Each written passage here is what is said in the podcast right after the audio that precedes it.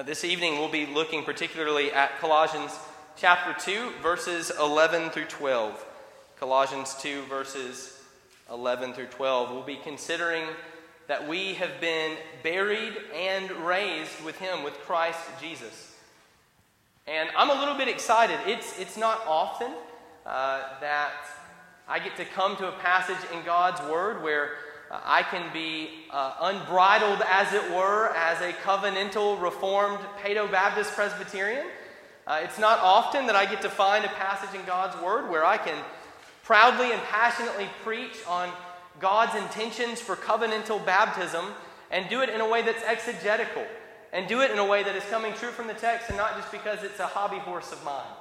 Uh, you know, as Presbyterians, we like to preach on baptism. We like to preach on the sovereignty and the holiness of God. And it's a blessing, it really is, when we find a passage in God's Word simply as we're going verse by verse that does it exactly for us. And that's really what this passage is. And this passage really is a case for what we might call covenantal baptism, for the Reformed view, as it were, an understanding of baptism. I considered initially throwing this passage in with verses 13 through 15, and where we were going to look at all of that in one sermon. But as a good Reformed Paedo Baptist Presbyterian, I simply couldn't do it. I couldn't let this passage go by without taking the time and, and giving us the opportunity to have an entire sermon dedicated to the biblical Reformed covenantal view on baptism. And so that's what we have this evening. Colossians 2 11 through 12. We'll pray briefly one more time, and then we'll hear what God has for us in His Word. Let's pray. Almighty Father, God of Abraham, Isaac, and Jacob, and God of us, we come to you now in need. We come to you desperate for your mercy, desperate for your grace, hungry and thirsty for your word. Father, we pray that you would fill us up, that not a one of us would leave this place without having felt our desires, felt our longings, felt our hungerings for your holy word filled.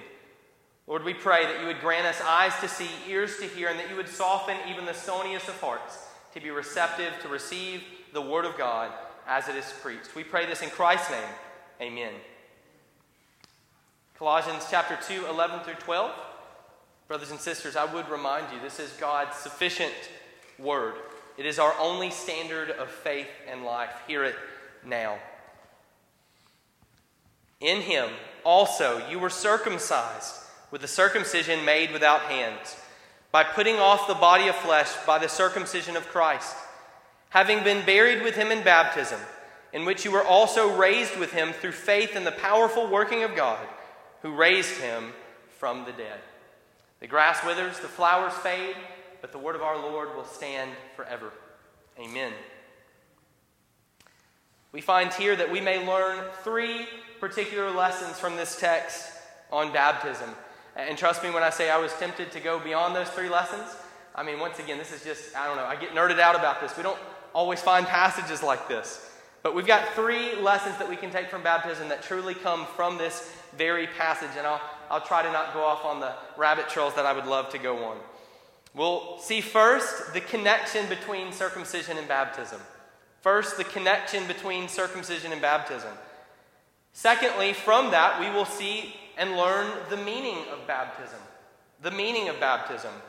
And then, third and finally, we will see here this evening the subjects of baptism. The subjects of baptism. We see the connection between circumcision and baptism, the meaning of baptism, and third and finally, the subjects of baptism. And so, look, we see first the connection between circumcision and baptism. Paul writes in his main two clauses of the passage, he says, In him you were circumcised. And then Paul what does what Paul does, what Paul often does, and he, he goes off on a little rabbit trail of his own, but then he comes back to his second main clause. He says, In him you were circumcised. How? You might go, How, how was I circumcised, Paul? When was I circumcised, Paul? In him you were circumcised, having been buried with him in baptism. See what Paul has done there? You have been circumcised, Christian, if you have been baptized. He links the two, he connects the two. Paul is saying, in contrast to the false teachers likely telling the Christians here, the, the Colossian believers, that they needed to be circumcised to achieve this fullness. We've, we've spoken a lot on this idea of fullness. These Gnostics, these ascetics, these spiritualists were coming to them much as any false teachers do even today, telling the believers, hey, you've got a great start, but there's some aspects you're missing. And one of those common aspects that we find in the New Testament that false teachers were berating the church with was they were saying, hey, it's great that you've been baptized. It's great that you've received Christ, but now receive Moses. Now receive circumcision. And so Paul is saying, in contrast to them, that you don't need to be circumcised to achieve this fullness. Because Paul is saying in baptism, you have already been circumcised by being baptized. The New Testament sign of baptism, therefore, carries the same significance and points to the same things that the Old Testament sign of circumcision did. Thus, we find that baptism is viewed in God's Word as what we might call a covenant sign. A covenant sign. What is a covenant sign? Well, we don't need to make it more complicated than it needs to be, right? A sign is that which points to something else, it's that which signifies something else, but that which is in and of itself not the thing signified. Well, what do I mean by that? Well, if you're driving up I 55 and you see that sign that says Jackson 100 miles, what is that sign doing? What is the purpose that that sign is serving? It's pointing you to Jackson. It's telling you, hey, Jackson's up ahead. But the sign is not Jackson, and you go obvious. We don't even have to say that. Exactly. When we were on our way to Florida this last week, we passed several signs of the promised land up ahead called Buc-ee's. And it, man, it gets me excited. It gets my kids even more excited when we see that happy beaver on that sign and it'll say Buc-ee's and I love this because with a love sign, it'll say, you know, love's 10 miles ahead. They don't push their luck. But with Buc-ee's, knows how good they are. Buc-ee's will have a sign that says, Buc-ee's 340 miles ahead, don't stop, you can wait. Because it's worth the wait. And so when we, we saw that sign, we got excited not because the sign was Buc-ee's, but because the sign was pointing to Buc-ee's. It was telling us what was up ahead, showing us, hey, you can wait, it's worth it. The snacks, the clean bathrooms, the smell of barbecue, uh, this is what the sign is pointing to. The sign is that which points to something else. Don't make it more complicated than it needs to be. God knows that we are of weak faith, brothers and sisters. God knows that we're of weak faith. And thus, in His grace, He gives us signs physical, tangible, touchable reminders of His promises so that we would be all the more inclined to trust in them. When I'm driving somewhere that I've never been, even if my GPS tells me I'm on the right track, even if my GPS says, you know, just stay on this road and you'll get there, it definitely, I can promise you, it sure does help my trust. It sure does help build my confidence when I see that hard in the ground metal sign that says the town I'm heading to is right up ahead. It helps me. It, it encourages me. It, it, sometimes I don't trust my GPS because the GPS has messed me up before. It confirms my trust. It's not that I don't trust the GPS right? Google does a great job, Siri does a great job, Waze does a great job, but I'm of weak faith. And it sure does help. It sure does help build my trust when that physical, tangible, touchable sign is planted there on the side of the road. And that's what signs do. Whether it be circumcision in the Old Covenant or baptism and the Lord's Supper in the New, they point us. They are physical, tangible reminders of His promises. God has been that good, that gracious to us, brothers and sisters, that He doesn't just give us the promise in His Word and, and just hope that we believe it. He gives us tangible, touchable, physical signs to remind us and encourage us to trust in those promises. Circumcision was a covenant sign in the Old Testament. That's what it was. In Genesis chapter 17, we find that circumcision was given to Abraham. It was given to Abraham as a sign and seal of the promises which God had made to him previously in Genesis chapters 12 and 15. And what were God's promises to Abraham? What were his promises to Abraham? Was it not to bless him with many offspring? And so, why circumcision? Why circumcision? Maybe you've wondered this question before. Maybe you've been asked this question before. Well, consider this. If the promise was for children, then the sign of circumcision sure is a pretty much guaranteed way to remind Abraham every single day to trust in that promise. Do you, do you catch my drift? It was a very good, a very practical reminder. He's promised you children, so here's a sign that you will have children and you ain't going to forget this one. It's funny, we laugh at it, especially in youth. Every time this word comes up, we get chuckles, right? But look at God's grace to give this tangible, this physical of a sign that Abraham could not but trust in the promise. Paul says here that if you have been circumcised, if you, if you have been baptized, then you have been circumcised. Thus, he is telling us that baptism is a sign and a seal of the promises that God has made to us, just like circumcision was. In the same way that circumcision served as a sign to assure and remind Abraham that God would fulfill his promises to him, so too now baptism serves in the same function for us. We can think of it this way circumcision pointed forward to Christ's death and the benefits thereof. Baptism points back to Christ's death and the benefits thereof, but they both point to the same thing. They both do the same thing. They both serve the exact same purpose. Thus, Paul argues that they're closely linked, they're, they're almost interchangeable. And this is one of the very reasons why Paul is so strongly opposed throughout his letters. Consider the book of Galatians. It's one of the reasons why Paul is so, strongly opposed to the Judaizers, this group that, that was telling the Christians, it's not enough that you've been saved by faith. It's not enough that you have been baptized. You must now be circumcised. Why was Paul so opposed to this teaching? Because Paul is arguing that by faith we have already been circumcised in Christ, of which baptism is now the new covenant sign and seal. And so physical circumcision is no longer necessary. Physical circumcision served as a sign which pointed to inward circumcision. It has always served that purpose. It's that reason that we read in Romans chapter 2 as Paul turns his attention to the Jews, he tells them, You're not just Jews if you're one outwardly, but it's those who have been circumcised of the heart which are true Jews. This isn't New Testament revelation, it has always been this way. That is why, even in the Old Testament, we find over and over and over again God saying to his people, Not all who are of Israel are Israel. Physical circumcision always served as a sign which pointed to the inward circumcision of the heart, faith. So, too, now baptism does the same thing. This is not the only place in the New Testament that links circumcision and baptism. Consider Acts chapter 2, verses 38 through 39. Here, the Apostle Peter famously preaches a sermon before the people, and he consciously uses the exact same formula in his preaching that the Lord himself had used previously in his installation of the sign of circumcision in Genesis 17. It is verbatim the exact same phrasing, verbatim the exact same words.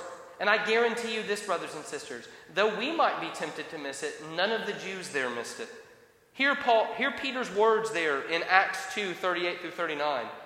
Peter says, Repent and be baptized, every one of you, in the name of Jesus Christ for the forgiveness of your sins, and you will receive the gift of the Holy Spirit. And then he uses this phrase, which is identical to what we find in Genesis 17. For the promise is to you and to your children and to all who are far off. Brothers and sisters, circumcision and baptism are closely interconnected. They both serve as signs of the covenant of grace. One in the old covenant administration, one in the new. That's the first thing we learn from this passage. But secondly, we also see we see here the meaning of baptism. The meaning of baptism. We commonly are told in our culture, I know I was growing up, that faith or that which we have done is what is emphasized in baptism. But that's not what we find here in this passage, but rather our union with Christ and God's work towards us. And, look, I, want to preface with this. Most of y'all know this, but just in case some don't, uh, I haven't been a Presbyterian that long. I, have grown up my whole life fervently Southern Baptist. most of my friends are still fervently, either Southern Baptist or Reformed Baptist. So, so, so all of this is said in love. Uh, this is definitely what we would call a family disagreement, right? Uh, we disagree with our Baptist brothers and sisters on this. Somebody is right, somebody's wrong. I think I'm right. That's why I'm here in a Presbyterian church. But they do too. Someone's right, someone's wrong, but I promise you this regardless of where you fall on baptism, we're going to be debating this uh, together, maybe now in this earth, in this life, but we'll be together in heaven. This is, this is a secondary issue, but it does matter. It's worth talking about. And so I say this with love, but I say this with the same type of love and critique uh, that, that I'm going to. In the same way, you know, you can talk about your family, but nobody else can. Look, my whole family's Baptist, so, so take this with a grain of salt. Those who teach credo baptism, uh, the belief, the practice of only baptizing adults, uh, the practice of believers' baptism only, teach that baptism is primarily a sign. It is primarily about our faith that we have placed in Christ. It's what we have done. But in this passage, the primary symbolism of baptism is to show us God's reaching out to us when we were helpless. It's God's uniting us to Christ. It's God's saving of us. Hear these phrases Paul uses in this passage once more made without hands, buried with Him, raised with Him. It's in the powerful working of God, Paul states. Faith is present for sure. We were raised up with Him through faith, absolutely. But as we'll read in Ephesians chapter 2, verses 8 through 10, even that faith was a gift of the sovereign God working in your life. Paul's main point in this pa- passage is that baptism itself is a sign of our union with Christ. It's a sign of God's reaching out to us when we could not reach up to Him. Baptism, then, is primarily a sign not of what we have done, but of what God has done for us. The point of baptism is not what we have done, it is not our faith, but rather it is what God has done for you and for me. It is God who has brought us into the covenant community. It is He who has brought us into union with Christ. It is He who has cleansed us of our sins. These are the meanings of the sign of baptism. Consider what Jesus told Nicodemus in John chapter 3. Y'all are familiar with the story. A teacher called Nicodemus came and asked the Lord, What must I do to enter the kingdom of heaven? What must I do to be saved? Go back to the passage, and I promise you one thing you will not find. You will not find one time in that passage where Jesus answers his question. Not one time will you find Jesus telling him something he can do to be saved. What you do find is Jesus telling Nicodemus, You must be born again. It's a passive verb. It's something that has to happen to him, something he has no control over. It's not something he could do. Our rebirth, our being born again, is a work completely of God and His grace and His mercy and His doing and of His sovereign choice. And we see here in our passage in Colossians 2 11 through 12 that Paul links that rebirth with baptism. So it only makes sense that if our, if our regeneration, if our spiritual circumcision, as it were, had nothing to do with what we had done, but rather everything to do with what God had done for us, then wouldn't our baptism too, if that's what it points to? Baptism is a sign primarily of these three things it is of our entrance into the covenant community, of our union with Christ, and of the cleansing of sins. But in all three of those, what we have done is never emphasized, but rather what God has done for us. And we'll look at each of those briefly. Baptism is a sign of entrance into the covenant community. In the same way that a uniform signifies that you are part of the team, uh, baptism as well serves as a sign of entrance into the covenant community, aka the church. It's the initiation rite, as it were. Calvin writes Baptism is the initiatory sign by which we are admitted into the fellowship of the church. It is the sign of initiation. In the same way, when you join a, a, a gang or a club, you're, you're, you're, jumped into that gang, so to speak, or if you want to join a frat in college, right, you have to go through that, that initiation, that hazing process. Thankfully, we don't have a hazing process, we have baptism. This is the initiation rite. This is how you join the church. Baptism is a sign of one's membership in the visible community of Christ. It's the marker which distinguishes those who are in the church and those who are outside the church in the exact same way that circumcision did. Circumcision served as the sign that marked those who were in Israel, those who were not in Israel. But baptism is also a sign of our union with Christ. As we saw this morning, we have been filled in Him. When Christ saves you, he, he fills you with His Holy Spirit and brings you into union with Him. And this is signified in baptism. In addition to our short passage at hand, we also see this in places such as Romans chapter 6, verses 3 through 5, the basis of that hymn which we just sang, and Galatians chapter 3, verses 26 through 27. We read in the latter, Paul writes, For as many of you were baptized into Christ, have put on Christ. Baptism, thirdly and finally, is also a sign of the cleansing of sins. That of cleansing, that of washing. Uh, this is actually, as we consider the entirety of God's Word, this is actually the primary meaning of baptism. When Christ saves you, He cleanses you. He cleanses you from your sin. He washes your transgressions away. He purifies your iniquities. He makes your scarlet sin stained self now white as snow. He washes you. Throughout the scriptures, salvation is painted with the imagery of cleansing and of washing. We don't have time this evening, but I'll give you the passages and the encouragement that you go home and, and look at some of them yourself. Psalm 51, 1 Corinthians 6, 9 through 11, 2 Corinthians 7, 1, Ephesians chapter 5, verses 25 through 26, Titus 3, 5, Hebrews chapter 10, verse 2, and 1 John 7, 1 John 1 7 through 9. All of these passages are but a handful of what we find in God's Word that describes salvation with clear terminology of applying water to the body, which is exactly what we find in baptism. To make that connection even clearer, one may look to the Old Testament's use of baptism. Did you know there was baptism in the Old Testament? Yes, indeed. And ritual washings in passages such as 2 Kings chapter 5 Exodus 30, and Ezekiel 36. When you consider these passages as a whole, one begins to understand why the disciples didn't have to ask Jesus what he meant by baptism. You ever wondered that? It seems like a pretty important thing. It's one of the keys to making disciples, right? Matthew 28. Go ye therefore into all the world, making disciples. How? First thing he says is baptizing them.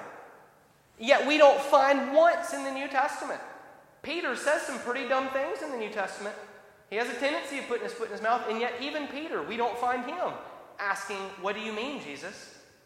We don't find once anyone asking Jesus, What do you mean by baptism? Because they already knew. They all knew what baptism meant, both because of the ritual washings that had come before and because of its clear, vivid connection with circumcision. No one had to ask because it was obvious. Throughout the scriptures, throughout God's word, both baptism and salvation are linked with cleansing and washing.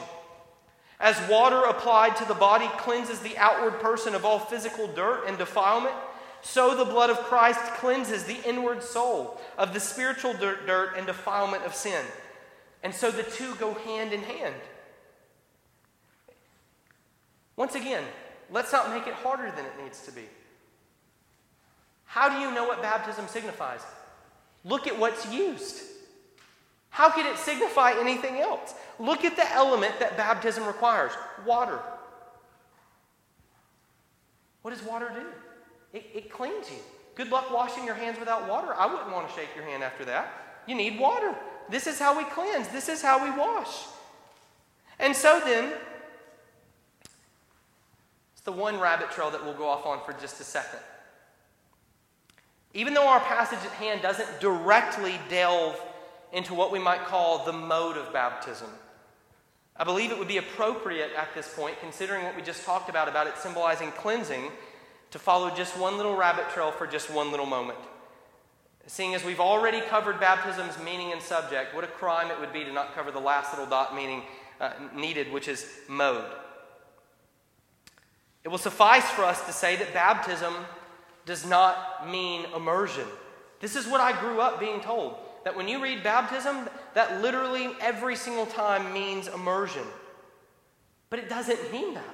Anyone with a basic rudimentary knowledge of Greek knows that's not what the word means.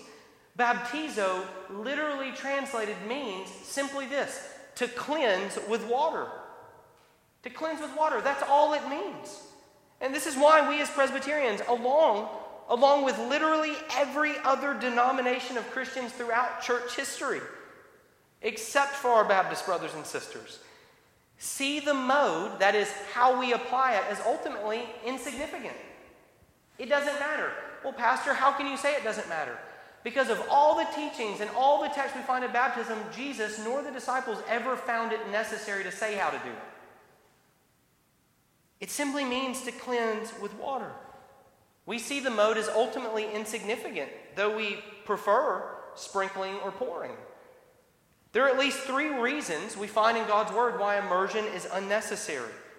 First, consider this that the New Testament accounts of baptism never once indicate nor require immersion as the mode. You will not find it one time, and the few passages that are usually claimed, uh, those river baptisms, like when the eunuch was baptized and they went down to the water, people will say, See, they went down into the water. Pastor, that must mean they were immersed. Except both the one doing the baptizing and the one being baptized, it said of both of them that they went down into the water. So, unless you want to say that Philip was also rebaptized, the text can't be saying that.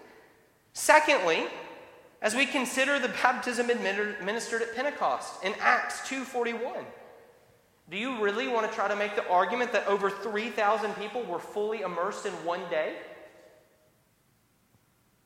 And usually we look at the Jordan River and we think of like a Mississippi River. Like 99.9% of the time, that river you can walk across in ankle deep water. It's almost impossible to immerse someone in it. And third and finally, and I think the main one worth considering here, if, if the argument of our brothers and sisters on the other side of this are right, that baptizo always means immersion, then it would always mean immersion when we find it. If we can find one place in the New Testament where baptizo does not mean immersion, the argument is null and void. And we have exactly that in Mark chapter 7, verse 4. In Mark 7 4, we read this account that the Pharisees had a practice, quote, of washing cups and pots and copper vessels and dining couches. The word translated there, wash, in my ESV, is the word baptizo, to baptize. Do you really want to argue that they were taking their couches downstairs, out the door, down to the river, and immersing them every single time they sat down to eat? I don't think so. They were simply ritually cleansing them with water, likely through sprinkling or pouring, which was a common form of ritual cleaning that we see throughout the Old Testament. And not only is immersion not necessary, but we actually find as we look to the picture throughout God's Word this connection that Paul is making Paul makes the connection, not me. Paul makes the connection between circumcision and baptism. Paul makes the connection between cleansing and baptism. Paul makes the connection between faith and salvation and renewal and baptism. Consider that the primary meaning, once again, of that word is cleansing and washing for the forgiveness of sins, which throughout the Old Testament was conveyed by sprinkling blood on the altar, not by immersing the altar in blood. Sprinkling and pouring is what you find every single time in the Old Testament when the word seeks to convey that cleansing is taking place. In fact, the only time in the Old Testament that we find immersion taking place is when it was a sign of God's wrath on the Egyptians, not as a sign of blessing and inclusion on his people. Water baptism signifies spiritual baptism just as physical circumcision signified spiritual circumcision. It points us to Acts 1 5, where we read that believers were told, You will be baptized with the Holy Spirit. And how are we baptized with the Holy Spirit, brothers and sisters? As we read in places such as Acts 2 7, Acts 2:33, and Romans 5 5, are we immersed in the Holy Spirit? Or is He poured out among us? But here's the main point here Baptism is a sign. It's a sign of our entrance into the covenant community, of our union with Christ, and of the cleansing of our sins. And in all of that, don't miss this, in all of that, the meaning has nothing to do with what you have done, but everything to do with what God has done for you in Christ Jesus. So we see in our passage that we are instructed on the connection between circumcision and baptism. We're instructed, secondly, on the meaning of baptism. And third and finally, we're instructed on the subjects of baptism. We're instructed on the subjects of baptism. And it really does so Uh, through what has already been conveyed in his first two points. If, as Paul has already made clear, baptism has a definite relationship with circumcision, if, as he has already made clear, they are connected the way Paul and the rest of the scriptures relates them and connects them, that is, that baptism is the new covenant equivalent of circumcision. And if baptism, just like circumcision, as Paul has already made clear, is primarily a sign of what God has done for us, not of what we have done for God, then the subjects of baptism, therefore, are the same as the subjects of circumcision. Namely, not only believers, but believers and their children.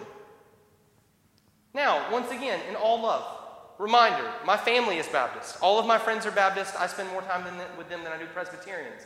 And we also love arguing about this over coffee. So this is, this is a brotherly, sisterly disagreement. But we can't just skip it. Our Baptist brothers and sisters will protest at this point and say, How can you baptize infants who are not able to exercise faith? How can you baptize infants who can't even understand what is happening to them? How can you baptize infants who don't have a choice in the matter? That's precisely the point. That is exactly the point. Praise be to God, you are exactly right. They don't have a choice in the matter. You are exactly right. They can't outwardly exercise it. Romans 4 tells us that circumcision was a sign for Abraham of what? Of that righteousness which he had by faith. Yet you will note, in Genesis 17, God commanded that the sign be given not only to Abraham, but also to his children. We read both things in God's Word. Romans 4 cir- circumcision is a sign of the righteousness which is had by faith. Genesis 17 Abraham, give that sign not only to yourself, but also to all your offspring.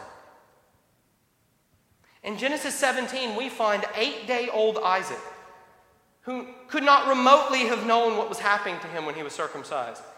He could not have yet exercised outward objective faith in God. And yet, God commanded Abraham to circumcise that boy, to give him the sign of inclusion into the covenant community, to mark him as different, set apart from others. Why? Because as we read there in Genesis 17, it is a sign, quote, of my having set my heart on you and your descendants.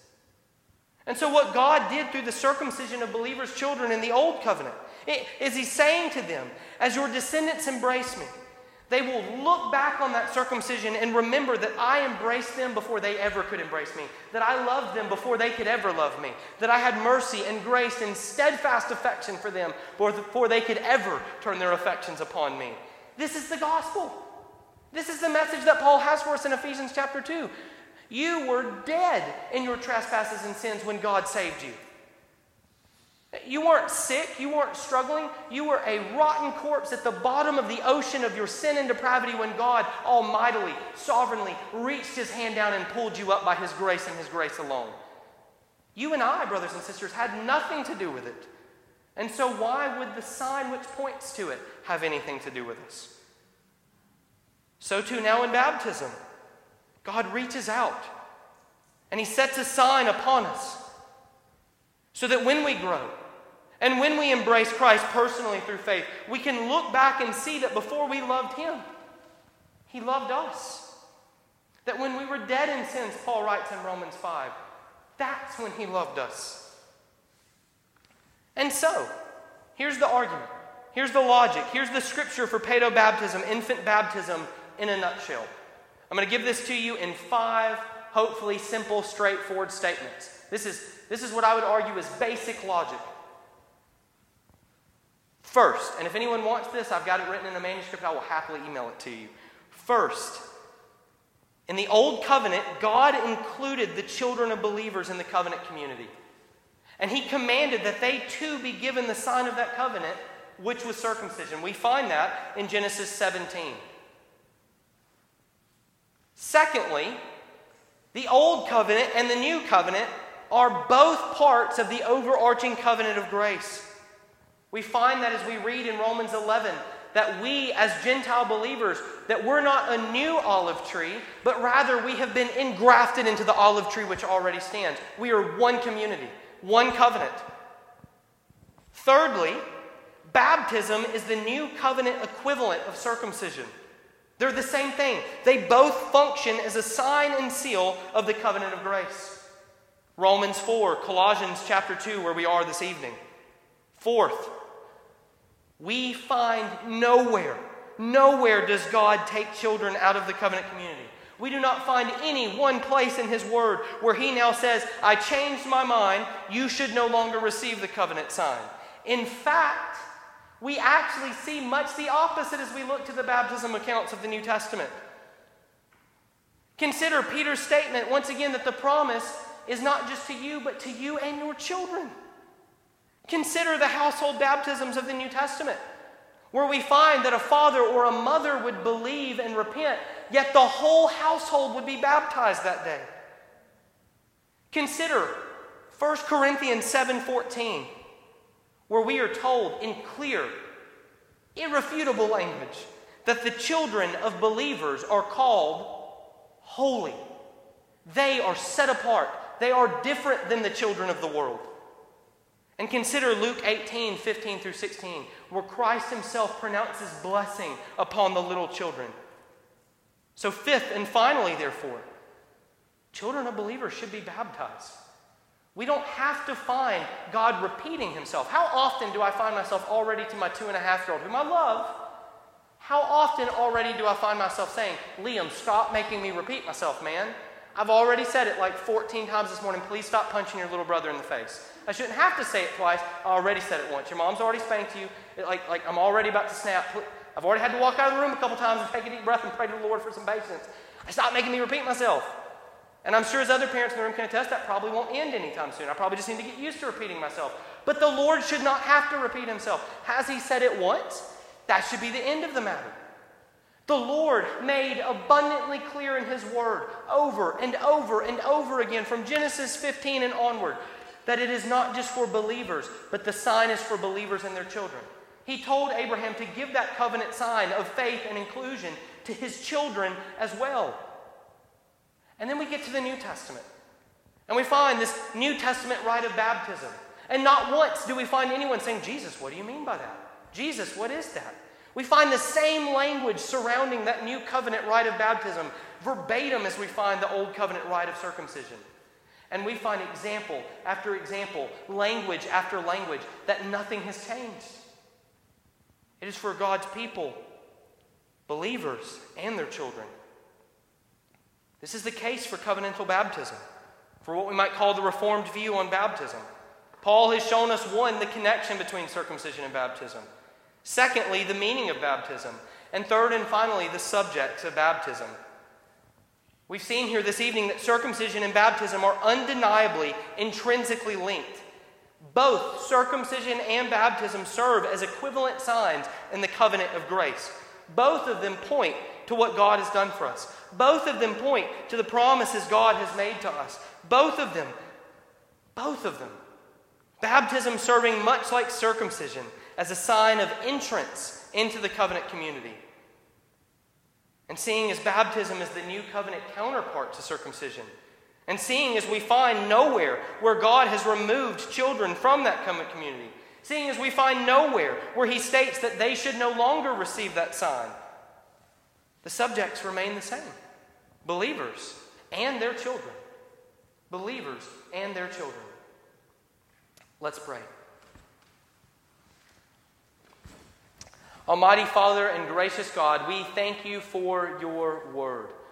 It is sufficient, it is good, it is holy, it is blameless, it is inerrant, it is infallible, it is pure. It is useful for training up the man in righteousness so that he may be complete, equipped for every good work. We pray that that's what you would do to us now through it. We pray it in Christ's name, for his glory and for the good of his church.